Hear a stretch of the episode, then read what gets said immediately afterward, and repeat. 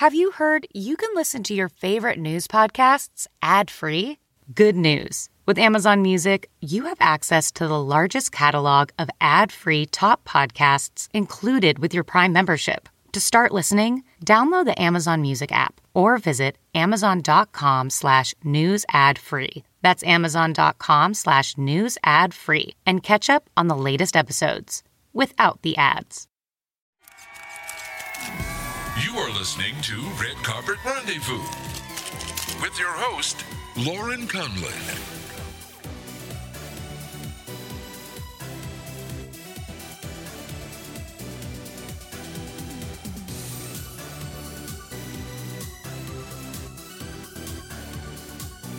Welcome to Red Carpet Rendezvous. I'm your host, Lauren Conlin. So, I am thrilled to share today's episode with you as my guest is the legendary television host, Montel Williams. Um, I seriously love him, and I was just so excited to talk to him. And I don't know, kind of nervous at first too, but he just had this really calming effect about him um, and sort of just a warmth to him that I really appreciated. And it just really put me at ease. So, everyone knows Montel had his own Emmy award winning talk show, The Montel Williams Show, for many years. But he also was in the U.S. Marine Corps and the U.S. Navy before he jumped into his career in the media, which is pretty awesome. Um, so, right now, Montel hosts a show on Lifetime called Military Makeover, where he makes over the homes of these military veterans. And, you know, you can tell on the show that he is just really changing their lives. So, he's obviously always been a big supporter of the vets, um, which I think is awesome.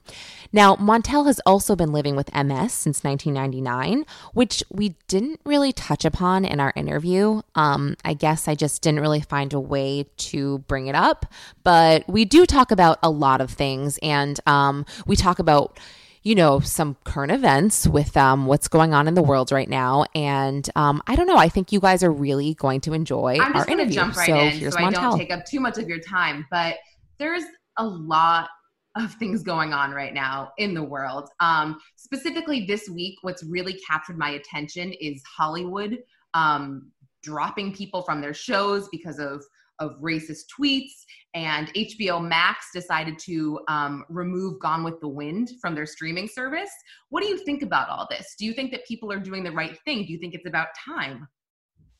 I, I think you know. I, I don't understand how we survived as long as we have in a climate and in an environment where hate has been so systemic throughout our entire society.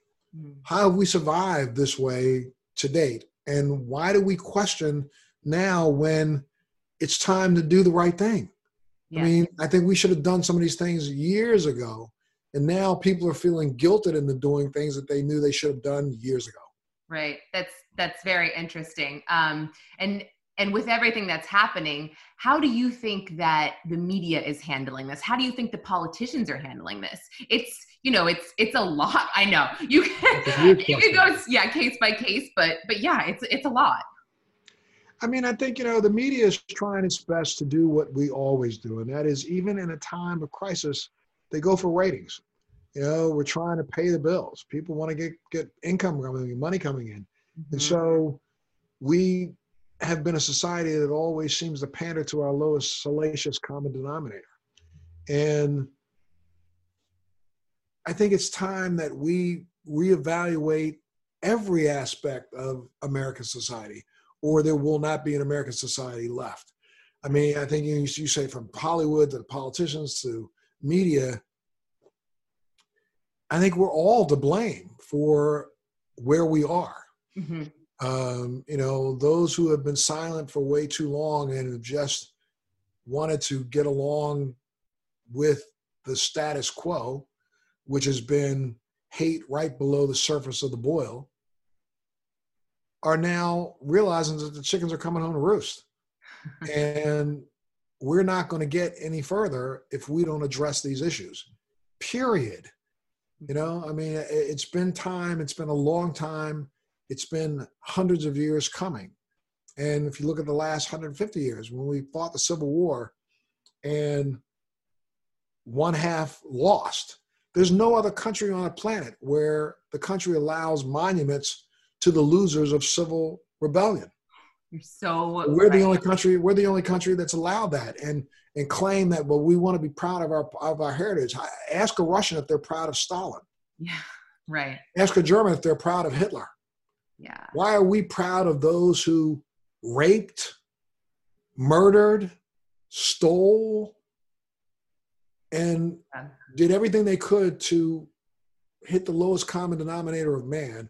Why are we now acting like that's a proud memory yeah. in our heritage? it's it's uh it's almost surreal i guess that we're even still having this discussion i guess i don't know how else to put it where it's like it's like you said it's surreal and it's almost like why is this a discussion why is equality even that's not the nature that's not the nature of the beast and the beast is mankind it's a species on the planet that lives for self-preservation it's what is the base root of our genes is to preserve life and be able to hit a point where you can procreate that's the only reason why we exist. And we exist and we will get past and we will, we will abuse anything that's going to come between us existing, procreating, and dying. That's what we're going to do. That's what human beings are.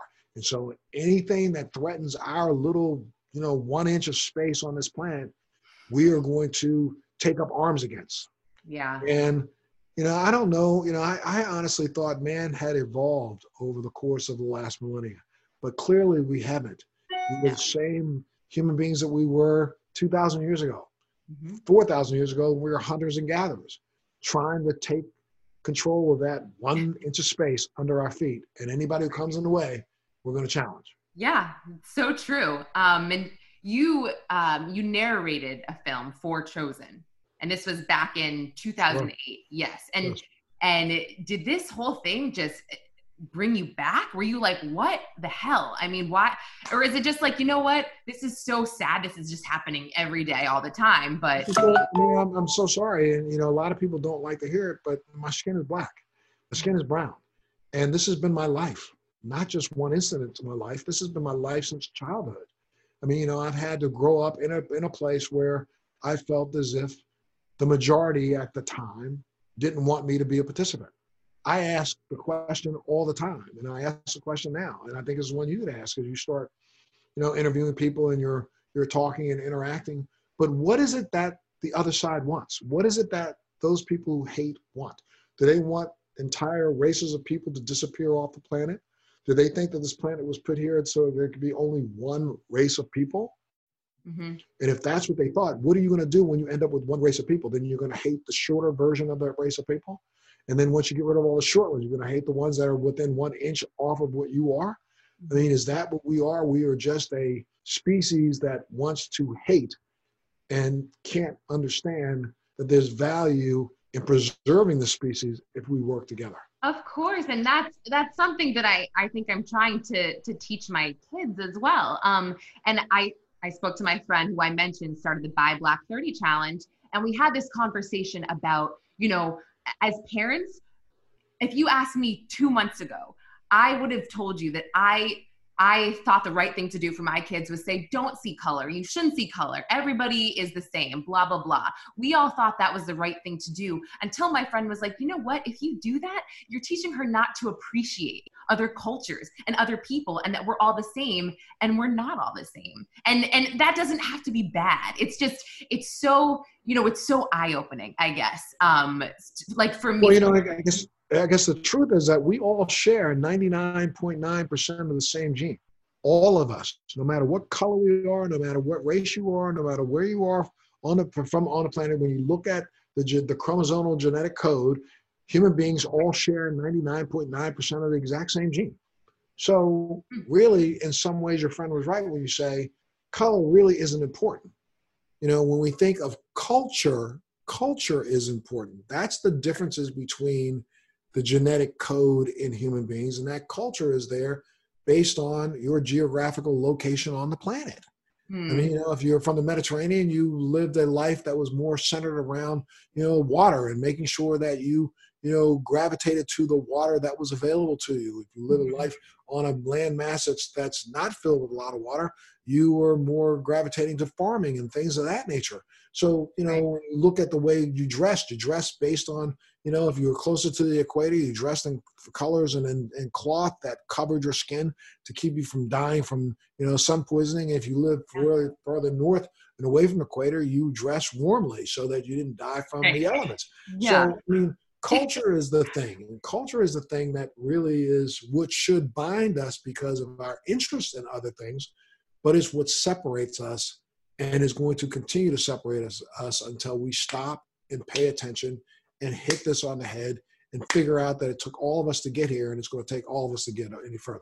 Yeah, and I you're you make a lot of good points and I just yeah, I don't know when it's going to um get through to some people. But um it, it, it may start to get through when we finally admit that there's aliens or that there you know some some alien spacecraft I mean, you know, recently, recently when you see that the, the military and the, the the government has released film and videos showing unidentified objects that we clearly can't explain. I love that stuff. I love that so much. I'm such a nerd for that.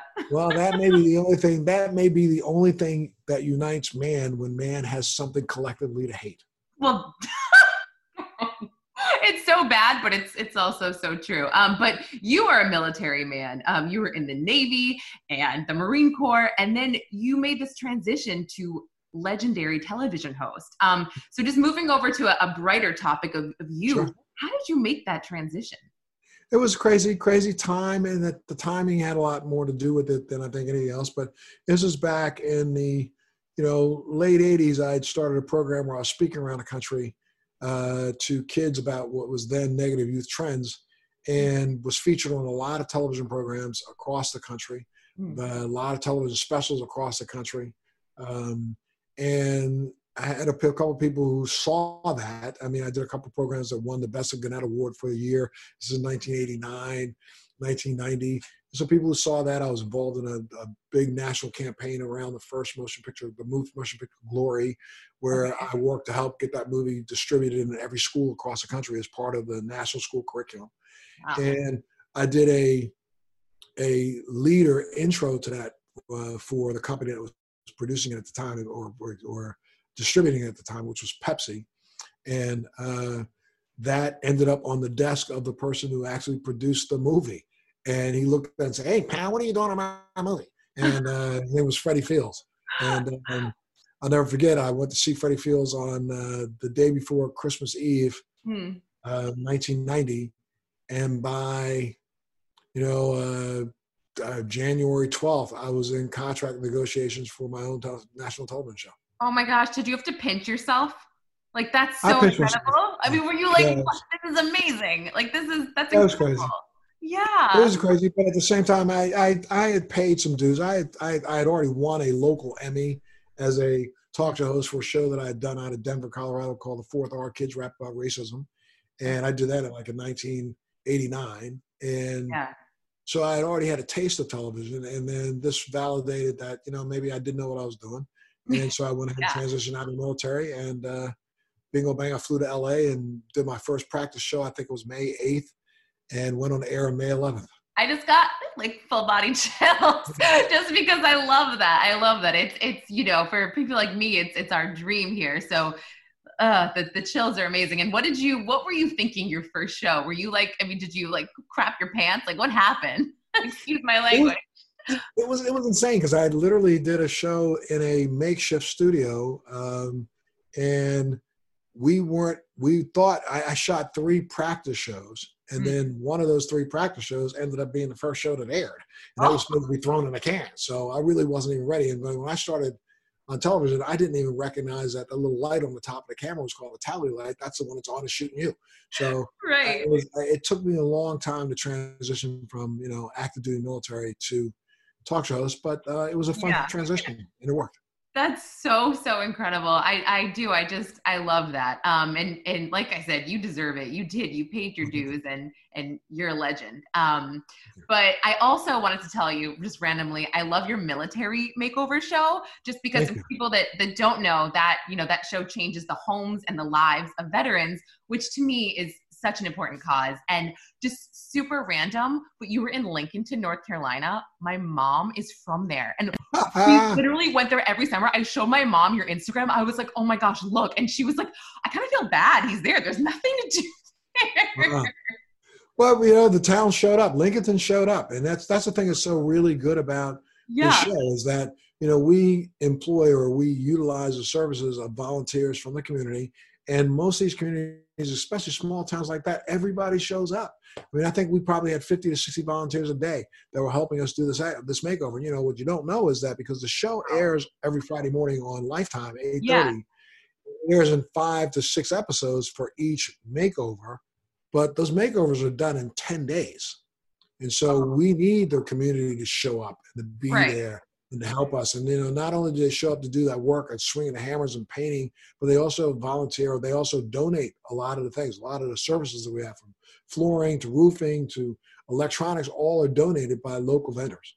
That's incredible. I mean, yeah, it's it's a small town and they have really good barbecue, but I'm thinking you might have needed a translator. Those accents are thick. I mean, those are some heavy, heavy accents. it, was, it, was, it was a wild experience. Yeah, right.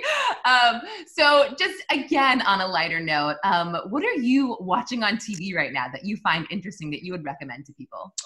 Um, I and my wife are Netflix junkies, so we kind of like just you know find a show and in three or four days we binge watch until it's all gone. If it's two seasons worth. We just finished one. We just finished the show Dead to Me. Oh, love that show. So oh, good. Know, I, I would say when we're actually watching right now, Queen of the South. Oh yeah, I I I started that. I haven't I haven't finished it, but yeah. I kind of like that one. Eh, you know, I, that's a, that's one of those narco kind of shows, and we've done a few of those in a row. Yeah. We watched one that was called Zero Zero Zero, which was really good. Only a one season episode. What is that? That's Netflix? No, that one I think might have been Prime. Okay. Wait, do you love Dead to Me? Um, you know, I love Dead to Me until the last until the last five minutes. I mean, and, and, and that's how I'm starting to feel about a lot of these series that hmm. you know, they're great until it's almost like somebody says, "Oh, we got, we're done. We're not getting the next season. Close it." I know, right? Yeah. I know. And that's so funny because season one of Dead to Me, I felt was super strong. I like season two, but not as much as season one, right? I, yeah, like, I like season two. I even like season two through till man the last three episodes kind of. Yeah, yeah. That's that's so clearly, funny. We're, clearly, we're totally aligned. Yeah, clearly somebody told them that they weren't getting picked up for another season, so let's end this thing.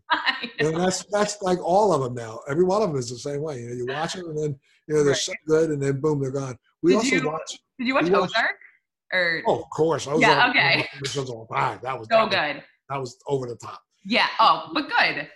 Really good. Yeah. Really good. And I'm, I'm hoping that they come back with another one. I love Yellowstone, and I know Yellowstone is coming back. Oh my gosh. I, that's so funny. I just started that because my parents and my sister are like, that's the best show on TV. You need to watch it. So I just started that. It, but again, see, they tick me off a little bit with that one too. I'm not trying to be a, you know, a, a, a you know, giving you a, a yeah. killer, but yeah, it, they could have transitioned better between last season and the new season. How many seasons are like there? The there's like three. Well, they, there's three, but there's a new yeah. one coming out. I think at the end of this month. Oh yeah, I need to. I need to get on that. All right, I got. I got a lot of catching up to do. Um, so this is also very random, but I just want to know who has been your favorite person that you've ever interviewed, or one of them. Well, you know, it's really funny. A lot of people, I like I, my show ran for 17 years. I did over 3,000 shows. I, and back when I was doing my show, I was one of those people that averaged eight guests per show. So if you think about that, I had 24, 25,000 people seated on the stage right next to me. Yeah. So you never slept, basically, is what you're saying. Oh, yeah. Not only did I never sleep, but you know, it's hard to pick the one person out of 25, 26,000 people. But I remember, yeah. I, I remember having done a show um, and I'm sorry, I right now I don't know what a young man's name is is slipped my my memory.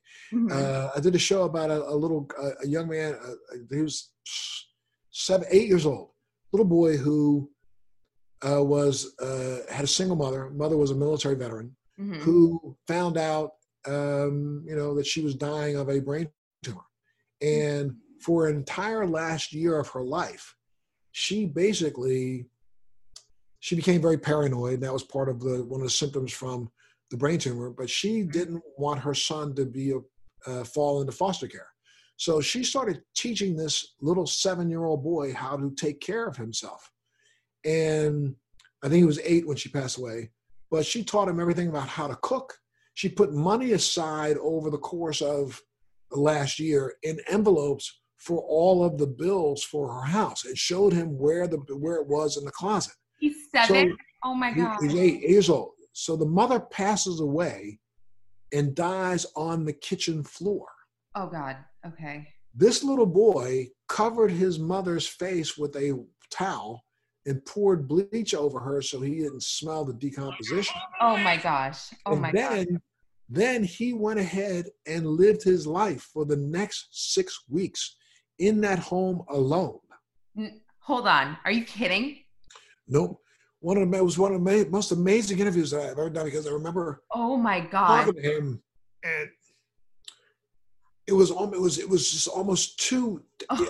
he was he was so grown he literally would go to the closet grab out the electric bill go down to the electric company hand over an envelope with money in it to pay the bill oh my gosh wait and i'm gonna said, cry my mother sent me to pay this and he did that and he was not he was only caught when a former friend of his mother's had not heard from her so she drove about five states to come and see if she was home. But at the same time, he had told another little boy in his class that his mother had died. He was cutting his own hair. Oh my God. He was doing, uh, taking care of himself. And he brought this little boy over to the house to, to show him that the fact that his mother died. And at the same time he did that, this friend shows up and they find out that he was living there. And it was amazing because I ended up doing a second show because some people volunteered to adopt yeah. him him in. Oh my gosh. Yeah, amazing show. That is so amazing. And that is like, you just sit there and you're like, this is why I do this. So I can, you know, so you can create joy and create change and create happiness. Yeah, but you know, I got to tell you though, when we look back, I look back at those, you know, 3,300 plus shows, 3,200 plus shows. Talk at its time and during that time was a game changer in America. There were so many things that really were created out of talk. Some of them you might think are negative, but the entire idea of reality TV was born out of talk. Right. And the fact that, you know, things like, you know, latches and trunks of cars to open from the inside came from talk because there were so many people being kidnapped at the time. We would never have had discussions about AIDS or HIV had we not had Talk TV. We would have never had discussions about LGBT if we not had Talk TV. I remember I interviewed some of the, the survivors of some of the, most, the, the earliest, you know, uh, mass shootings in America. We would not have had the discussions that we had. We would not have had the interview style that we had today if it was not for talk then. I completely we might not even have the president that we have today if it wasn't for talk. Oh God, you're right. You're right. Oh no. Yep. Reality TV. I gotta take yeah. I gotta take good with the bad. Reality TV, exactly. Oh my gosh. Well, Montel, this has been amazing. Thank you so much. Um, Thanks for having me. Yeah, I really appreciate it. My podcast comes out every Wednesday. So um, that um, was Montel. Well. He's so busy, chill, but- right? I was just so impressed with him. Um, one thing that occurred to me, I referred to a documentary that he narrated called For Chosen, and I just want to um, clarify for those of you that haven't heard of it. It's about the shooting of four black men on a highway. They were pulled over. Um, and they were actually on their way to play in a basketball talent showcase, kind of minding their own business.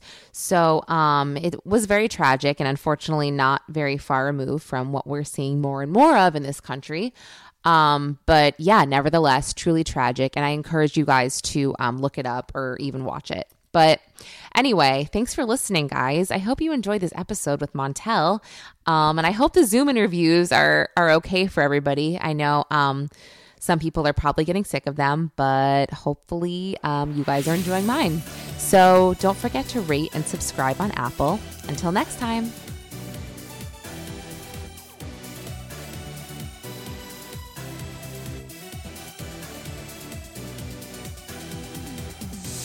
For listening to Red Carpet Rendezvous. Until next time. Until next time.